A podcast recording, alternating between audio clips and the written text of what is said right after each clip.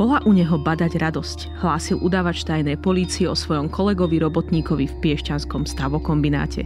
O pár ulic ďalej, tento raz v hoteli Slovan, mal udavač množstvo práce so zapisovaním výrokov podnapitého umelca, ktorý príliš nadšene vykrikoval hudba hraj, pritom, ako poznamenal udavač, tam žiadna hudba nebola. Prečo toľká radosť a prečo tieto udania? Je rok 1953 a práve zomrel Jozef Stalin a jeho československý náprotivok Klement Gottwald je v kritickom stave a o pár dní zomiera.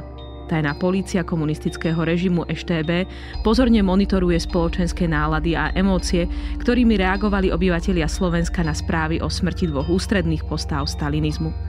Dnes sa cez príbeh posledných dní Stalina a Gotwalda pozrieme na to, aké emócie prežívali obyvatelia vo vrcholne totalitnom Československu a ako tieto emócie režim monitoroval a postihoval podcaste o ženách v komunistických väzeniach sme s dokumentaristkou a novinárkou Soňou Ďarfášovou hovorili o totalite ako o snahe kontrolovať intimné sféry života obyvateľov Československa.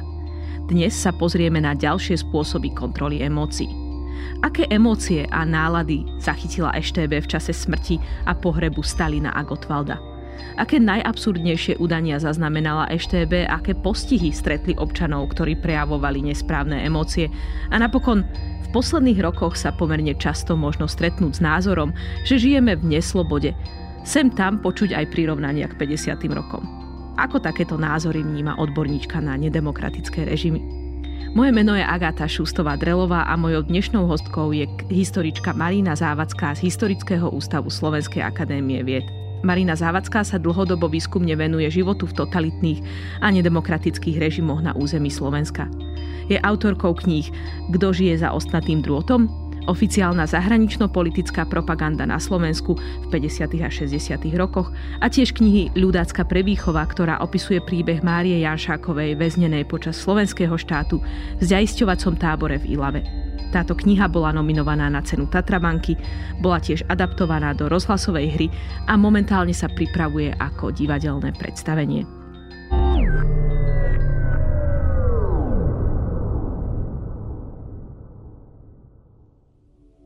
Po druhé v tomto smutném předjaří bylo těžce zasaženo srdce naší země.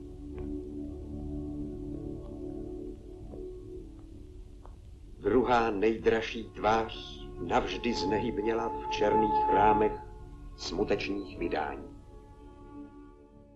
Začneme teda základnými faktami a kontextom. Kedy a ako zomrel Klement Gottwald, šéf teda monopolnej komunistickej strany Československa a prezident? Sem na hradní nádvoří přišla kdysi přivítat šťastná republika prvního prezidenta své krve. Teď se tu u něho schází v myšlenkách znovu.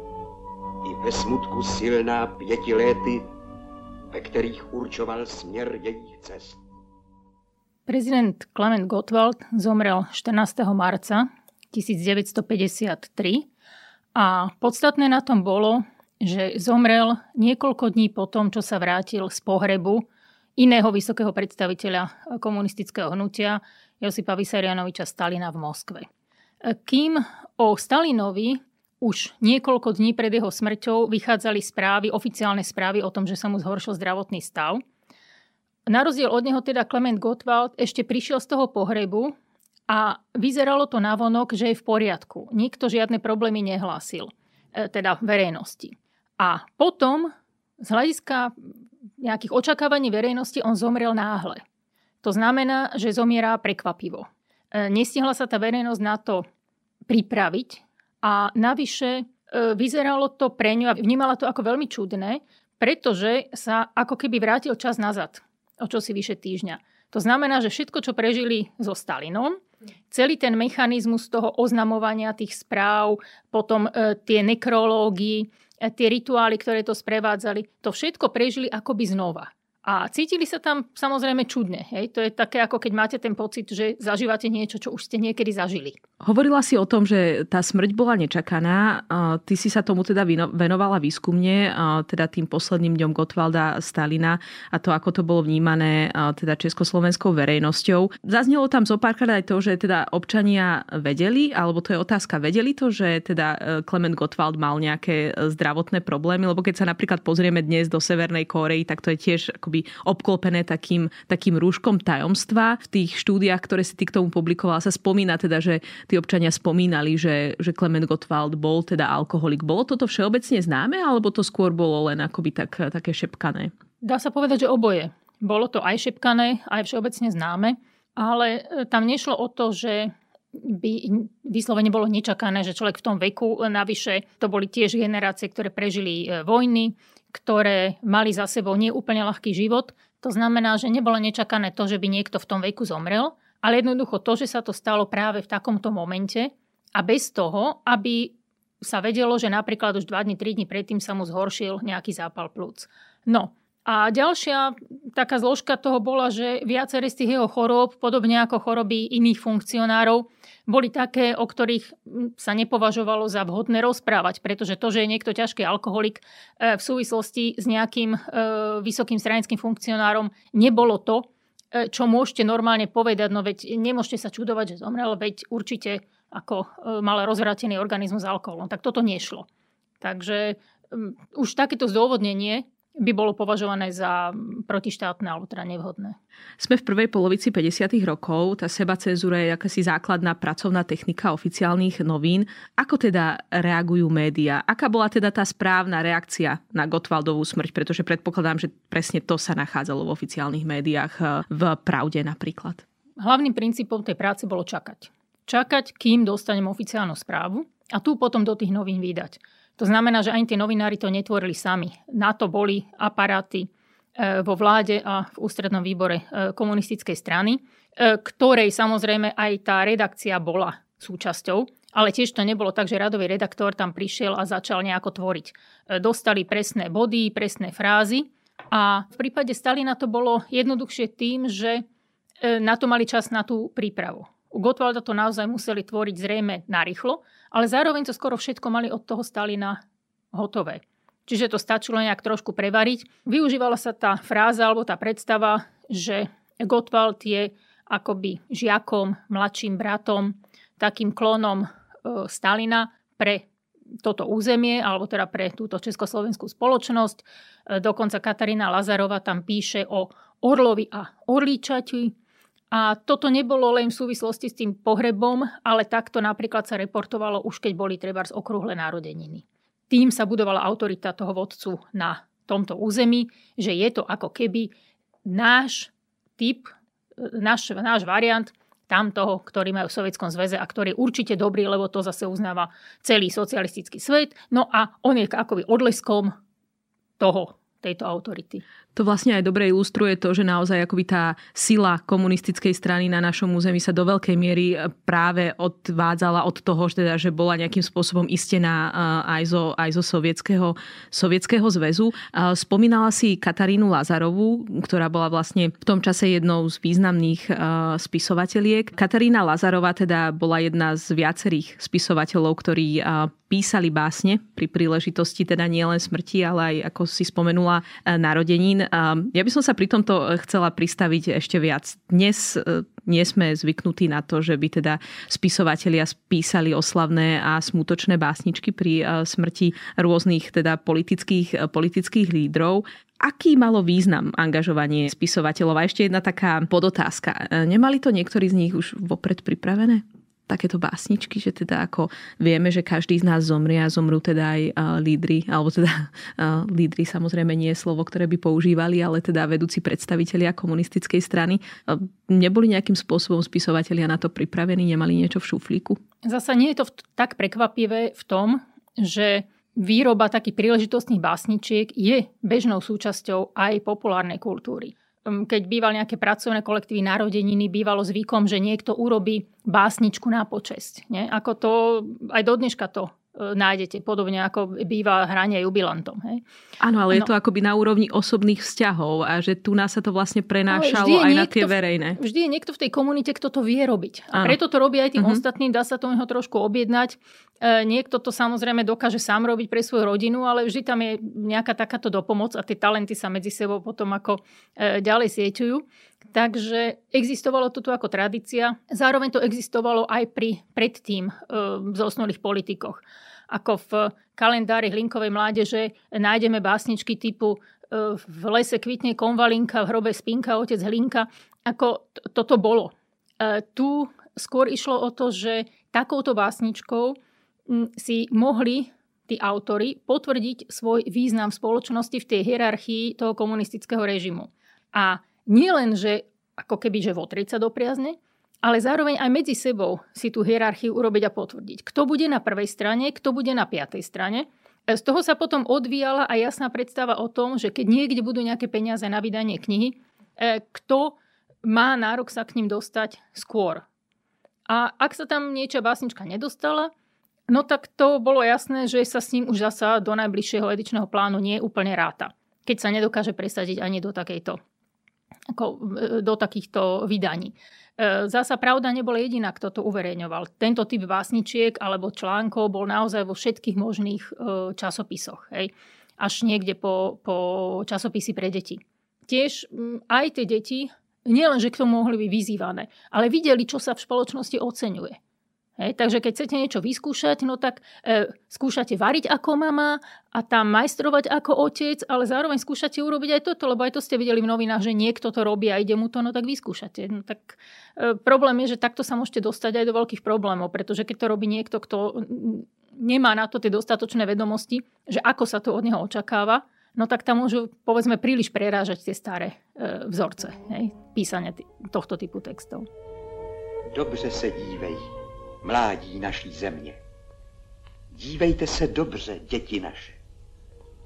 Až vyrostete, dozvíte se jméno tohoto velkého mrtvého a budete slýchat i číst o jeho hrdinském životě.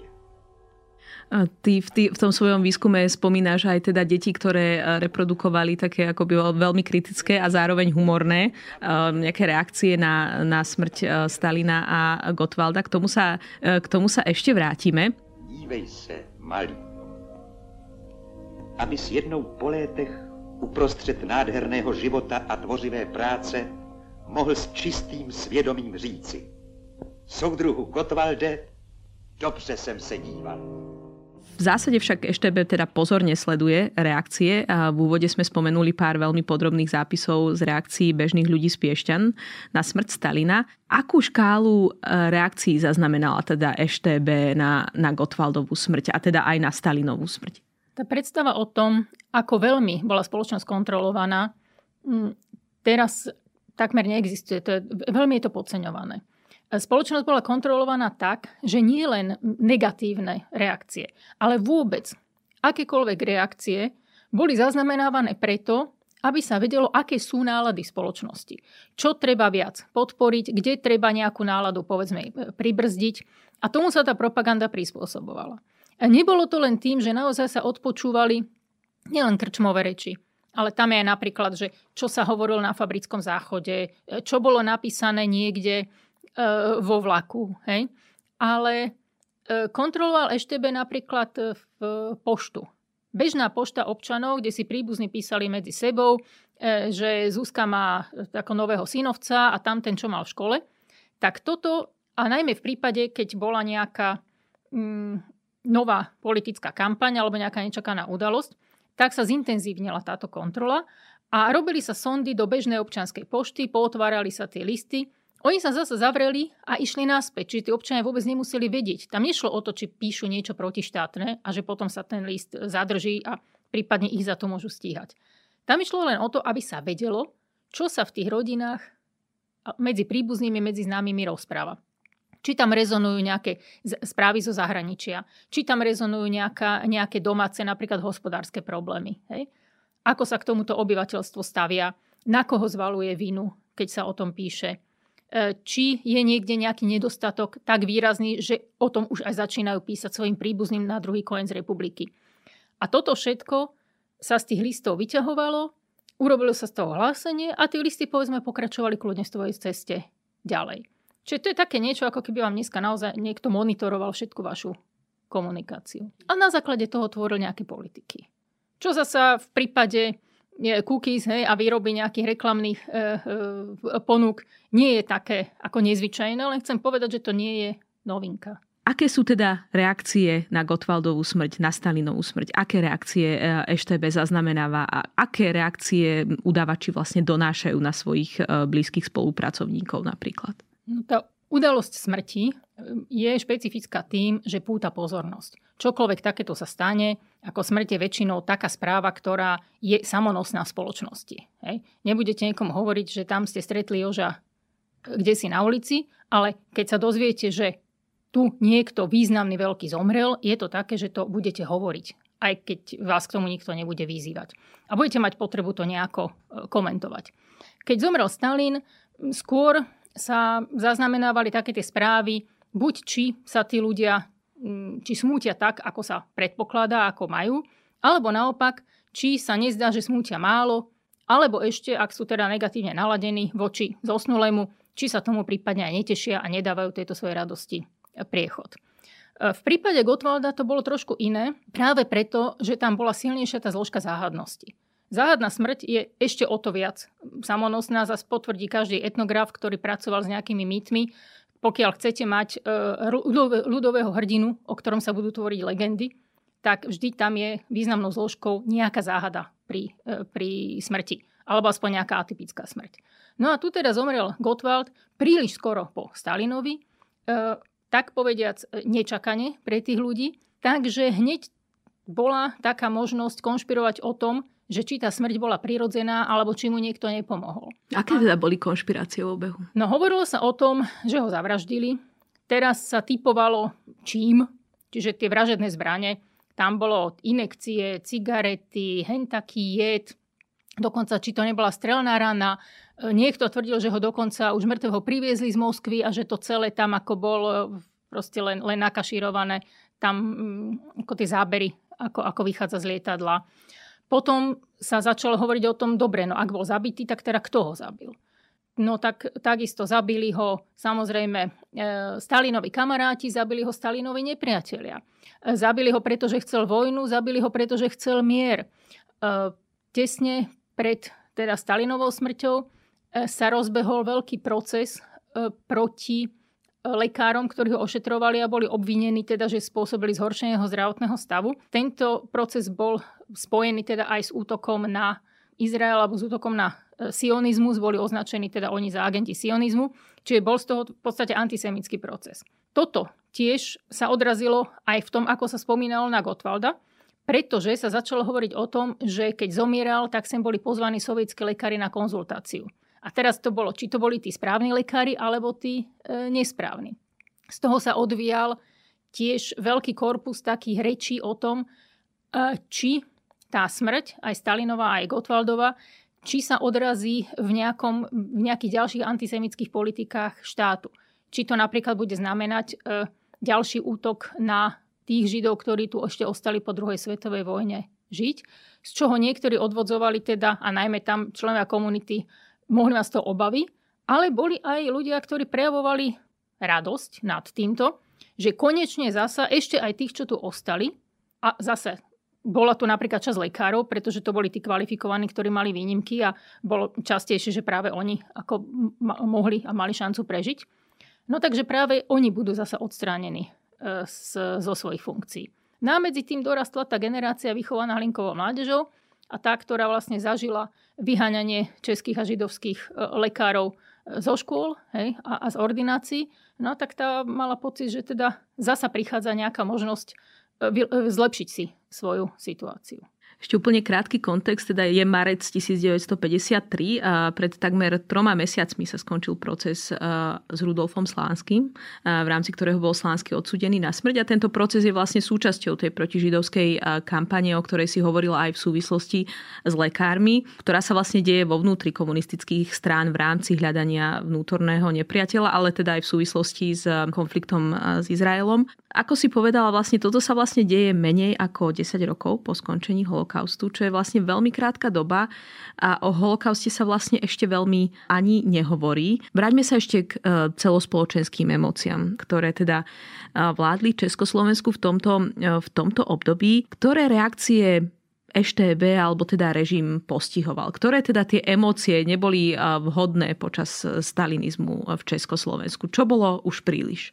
No jedna vec je postihoval, druhá vec je hlásil, len preto, že povedzme človek nemusel byť nutne postihnutý, ale keď sa s ním nieslo, že povedzme nesmútil dodatočne, no tak si tým mohol mm, zastaviť nejaký postup, hej, pracovný alebo prijatie na vysokú školu, že je z rodiny.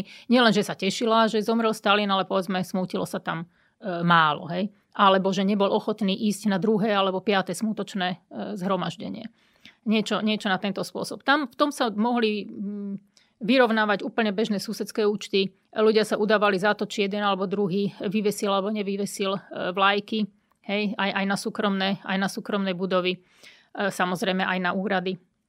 Čiže tu do toho sa premietali úplne iné spory. Ako to, to či to bolo protištátne alebo, alebo teda len nevhodné, to niekedy bolo úplne e, zástupný, zástupný problém. Otázkou bolo to, ako tá neistota, ktorá nastupovala, ale to už bolo po Stalinovej smrti. Ako u Gottwalda, keď zomrel, bolo jasné, že tam nebude nejaký, e, respektíve ten boj o to, kto bude jeho nástupcom, e, sa nebude odohrávať len tu. Bude to skôr určené niekde zo Sovietskeho zväzu. E, nemajú na to až tak vplyv tí domáci, e, domáci politickí predstavitelia. Kto to bude, sa nemuselo úplne vedieť, mohlo sa predpokladať s tým, že bývalý predseda vlády, ako to nebolo zase nejaké prekvapivé. Ale aj keby to bol niekto iný, no tak bolo jasné, že to nie je nejaké autonómne rozhodnutie e, komunistickej strany Československa, ale že je jasné, že to musí byť e, schválené Sovietským zväzom. Otázkou teda bolo skôr, kto bude preberať vládu po Stalinovi. A tam to bol problém potom dlhodobejší, pretože tam síce došlo k prevzatiu vlády, ale v zápätí aj tá sa potom neskôr menila po pár mesiacoch, čiže tam sa očakávala nestabilita a ona aj, aj teda bola a vplývala na to, čo sa dialo tu. No, ľudia si s tým tiež mohli spájať e, politiky, ktoré boli nastavené dávno predtým. E, práve sa blížila mena peňazí, e, ktorá bola pred letom 53, ale to tiež už boli procesy, ktoré boli pripravené. Čiže tá samotná Stalinová smrť s tým, mm, ako to nie veľmi menila. Keď si skúmala túto tému a prechádzala si teda množstvo záznamov EŠTB, stretla si sa aj s niečím vyslovene absurdným, humorným? Zaznamenávala EŠTB napríklad aj čierny humor? No, EŠTB e, zaznamenávala všetky typy reakcií. Mm, skôr je niekedy zaujímavé to, ako ten samotný udávač nie vždy rozumel tomu, čo počuje. Ako sa posúval ten význam toho videného alebo toho počutého. E, ako pochopiteľne nedokázali písať poriadne mená aj tých zahraničných politikov napríklad. Pokiaľ e, to boli nejaké zložitejšie výroky, tak takisto tam ako sa zdeformovali e, významy slov. Takže zo spätného hľadiska sa povedzme na tomto dá e, zasmiať. Ale tí ľudia si často neboli vedomí, že to, čo píšu, môže byť ja neviem, po tých rokoch smiešné nám dnes. Zároveň človek, aj keď to číta, tak ho brzdí v nejakom tom veselí práve tá predstava tej hrozy, čo to muselo byť, keď čokoľvek ste povedali, Takže ste mali okolo seba niekoho, kto to môže niekam uh, ohlásiť. Um, z také, čo mne bolo asi najbližšie, keď som robila tú štúdiu, uh, bolo uh, udanie, že v seminári, alebo teda na katedre uh, etnografie, vtedy národopisu, na Filozofickej fakulte jedna z asistentiek po svadbe svojej tam priniesla nejaké víno a koláčiky a hoci bola upozornená, že je to nevhodné, tak teda pokračovali v tejto síce tichej, ale predsa oslave a preto teda niekto ohlasil, že sa nevhodne tá katedra správala. To znamená, že tá smrť Gottwalda Stalina naozaj vám mohla pokaziť svadbu, pokaziť všetko tomto. Keď rozmýšľam nad tým, čo hovoríš, tak e, dosť mi tam rezonovalo, že ako v stalinizme asi bolo dosť náročné byť, e, byť introvertom, ktorý neprejavoval veľmi emócie, ale teda zároveň asi bolo dosť náročné byť aj extrovertom, ktorý teda nejakým spôsobom e, svoje emócie a svoje prejavy neprispôsoboval tomu, čo bolo, čo bolo vhodné a, a nevhodné. Ale zastavme sa teda ešte pri tom, že čo, čo bolo vhodné. EŠTB monitorovala, ako si povedala, všetky nálady. a v tých materiáloch sa predpokladám teda nachádzalo aj to, že ako e, teda správy o ľuďoch, ktorí sa e, správali správne. Teraz, ako, na čo to bolo vôbec potrebné zaznamenávať, že teda títo ľudia sa správali správne? Aký to malo význam? Ak títo ľudia sa správali tak, ako sa od nich očakáva? Potvrdzovala sa tam úroveň konformity. To znamená, že z jednej strany o tých jednotlivcoch sa potvrdilo, že sú dostatočne konformní aby sa dalo rátať s tým, že budú konformní a naďalej a nebude odtiaľ prameniť nejaký problém pre ten režim. E, za druhé, aj tí, ktorí písali tieto správy, tým dávali najavo, že tu v mojom rajóne problémy nie sú, ja to tu mám pod kontrolou a toho jedného, dvoch, tak toho si tu ja ako ustriehnem, lebo už o nich viem. Takže týmto spôsobom, aj tým hlásením, že tu sa nič nedeje, sa vlastne dávalo najavo, že áno, pod kontrolou to máme, môžete sa na nás spolahnúť, vieme si to tu E, ošefovať, ustriehnúť. A toto bol vlastne ten význam, význam správ, kde sa potvrdzovalo, že sa nedeje nič. E, tie správy mnohé e, mali aj taký ako dotazníkový charakter. To znamená, že pokiaľ niekoho vyššie zaujímala vyslovene nejaká parciálna téma, tak on poslal žiadosť, aby mu vypracovali správy o verejnej nálada, kde sa bude zvlášť ešte venovať pozornosť nejakej konkrétnej otázke. To bývalo napríklad, keď bola nejaká veľká eh, medzinárodno-politická e, zmena, alebo keď sa udialo čosi také ako e, revolúcia v Maďarsku v roku 56, tak vtedy aj bežné takéto správy, ktoré mohli byť vypracovávané povedzme raz do týždňa alebo aj s menšou frekvenciou, tak naraz bola požiadavka, aby sa vypracovávali naozaj každý deň. A zamerané vyslovene na špecifické e, témy. To znie ako naozaj e, práca, ktorá si vyžaduje veľmi veľkú sieť ľudí, ktorí nejakým spôsobom informujú EŠTB. Vieme to percento, koľko ľudí nejakým spôsobom donášalo, koľko ľudí spolupracovalo s EŠTB práve v týchto navrchole totality v 50. rokoch? Nedá sa to vyjadriť percentuálne, práve preto, že na takéto údanie človek nemusel byť nejako oficiálne alebo formálne viazaný. E, to znamená, že mali sme EŠTB, ktorá mala svoju sieť nejakých agentov, ktorí boli e, viazaní. Zároveň ale e, pokojne mohol niečo povedať o svojom susedovi, hoci kto iný. Nie vždy dokonca si bol vedomý, že ho zasa niekto počúva, že táto informácia sa niekam ďalej e, dostane. Boli ľudia, ktorí bežne používali tento spôsob údaní ako súčasť e, boja vnútri, vnútri rodín, hej, vnútri nejakých susedstiev, alebo sa chceli e, cítiť dôležitý. Čiže nevyhnutne to ani nemuselo mať akoby systematický charakter, že to mohlo byť aj príležitostné, to udávanie, hej, na EŠTB. Áno, ako to stačilo povedať niečo pred niekým, o kom môžete mať pocit, že ten už to niekam donesie. To znamená, že ten, taký ten záber, taký ten zametací, čo sa dostal do každého kúta, tak ten nebol od ľudí, ktorí by mali možno aj, e, ako, nemuseli mať priamy kontakt s EŠTB. Ale každý člen komunistickej strany bol viazaný presadzovaním jej politiky. A k presadzovaniu jej politiky patrí aj to, že keď sa stretnete s niečím, čo ide proti nej, no tak to dáte na patričných miestach e, to ohlasíte. Na to vôbec nemusíte byť agent. Máte tých všelijakých e, pomocníkov verejnej bezpečnosti, členov ľudových milícií. To všetko si ľudia, ktorí toto majú vlastne, ako toto slúbili, keď tam vstupovali. E, niekto sa na to vykašle, niekto to robí. Ale toto vlastne vyplýva aj z, z ich funkcií. To znamená, že ľudí, od ktorých by ste očakávali, že by to mali robiť, bolo naozaj veľmi veľa. E, skôr ide o to, že nie každý z nich to reálne, e, reálne robil.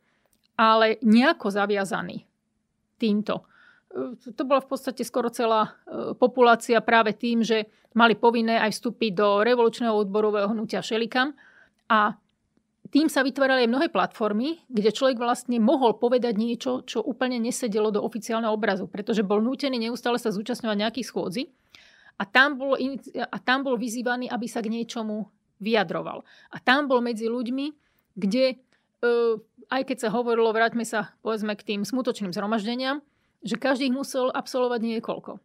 A tam mohol niekto pozorovať a už hlásiť, či tam ten sa tvári dostatočne skrušenia, alebo už sa tam nudí. Vysaháme ti, soudru Gotwalde, že zvýšíme socialistické soutěžení, zvýšíme produktivitu práce, posílíme obrany schopnost naší země a ve spojení se světovým táborem obránců míru všechny úklady proti míru zmaříme, mír uhájíme.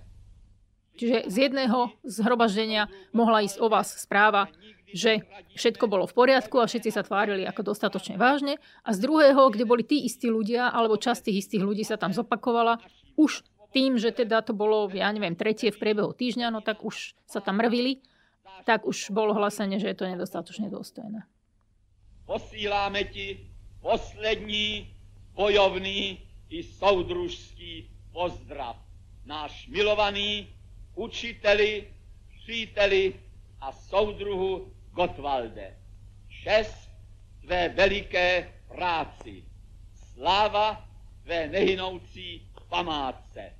Čiže tá kontrola vlastne bola, e, bola dlhodobá a bola e, istým spôsobom akoby e, prenikala až do teda tých najúžších, najintimnejších vzťahov ľudí a v zásade spätne odrážala aj teda kvalitu týchto vzťahov. Keď jednoducho nefungovali tak vzťahy na úrovni osobných vzťahov, tak sa to mohlo potom odraziť naozaj aj do údaní, ako si, ako si spomínala. A na záver otázka k dnešnému využívaniu histórie. Od kritikov súčasných médií neraz zaznieva, že sú vlastne veľmi podobné tým v 50. rokoch. Názory, ktoré sú nepohodlné, sú podľa nich cenzurované.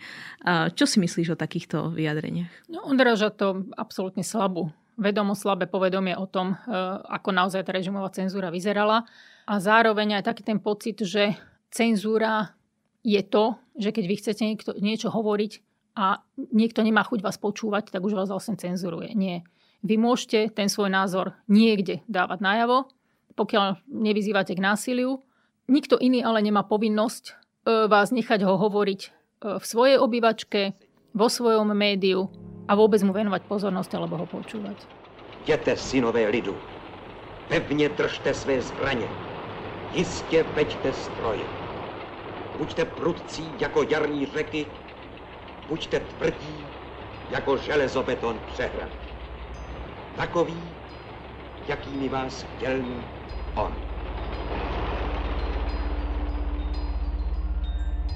Stručne a jasne e, slovami odborníčky na 50. roky a na totalitné režimy na území e, Slovenska Marina Závacká. Ďakujem za rozhovor.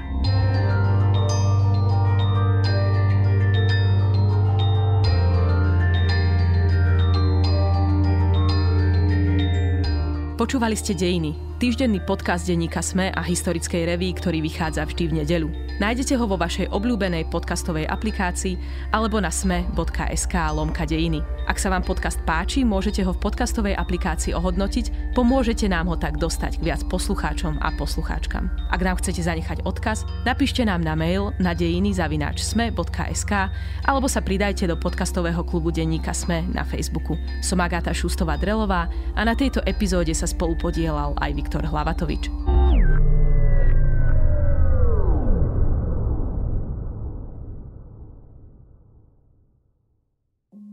Volám sa Barbara Mareková a v denníku ZME pre vás robím podcast Ľudskosť o tom, ako na naše mentálne zdravie vplýva rodina a spoločnosť. S odborníkmi a odborníčkami rozoberám, ako sa v rodinách dedí trauma a ako sa dá v dospelosti uzdraviť. Ale rozprávam sa aj s ľuďmi, ktorí vyskúšali terapiu a zaujíma ma aj celospoločenský pohľad, ako sa menia slovenské rodiny alebo ako sa v našej spoločnosti cítia Rómky, Rómovia či ľudia, čo sú queer. Poďte sa učiť spolu so mnou, ako lepšie rozumieť sebe, ale aj ľuďom okolo nás. Podcast Ľudskosť vychádza každý štvrtok vo všetkých podcastových aplikáciách.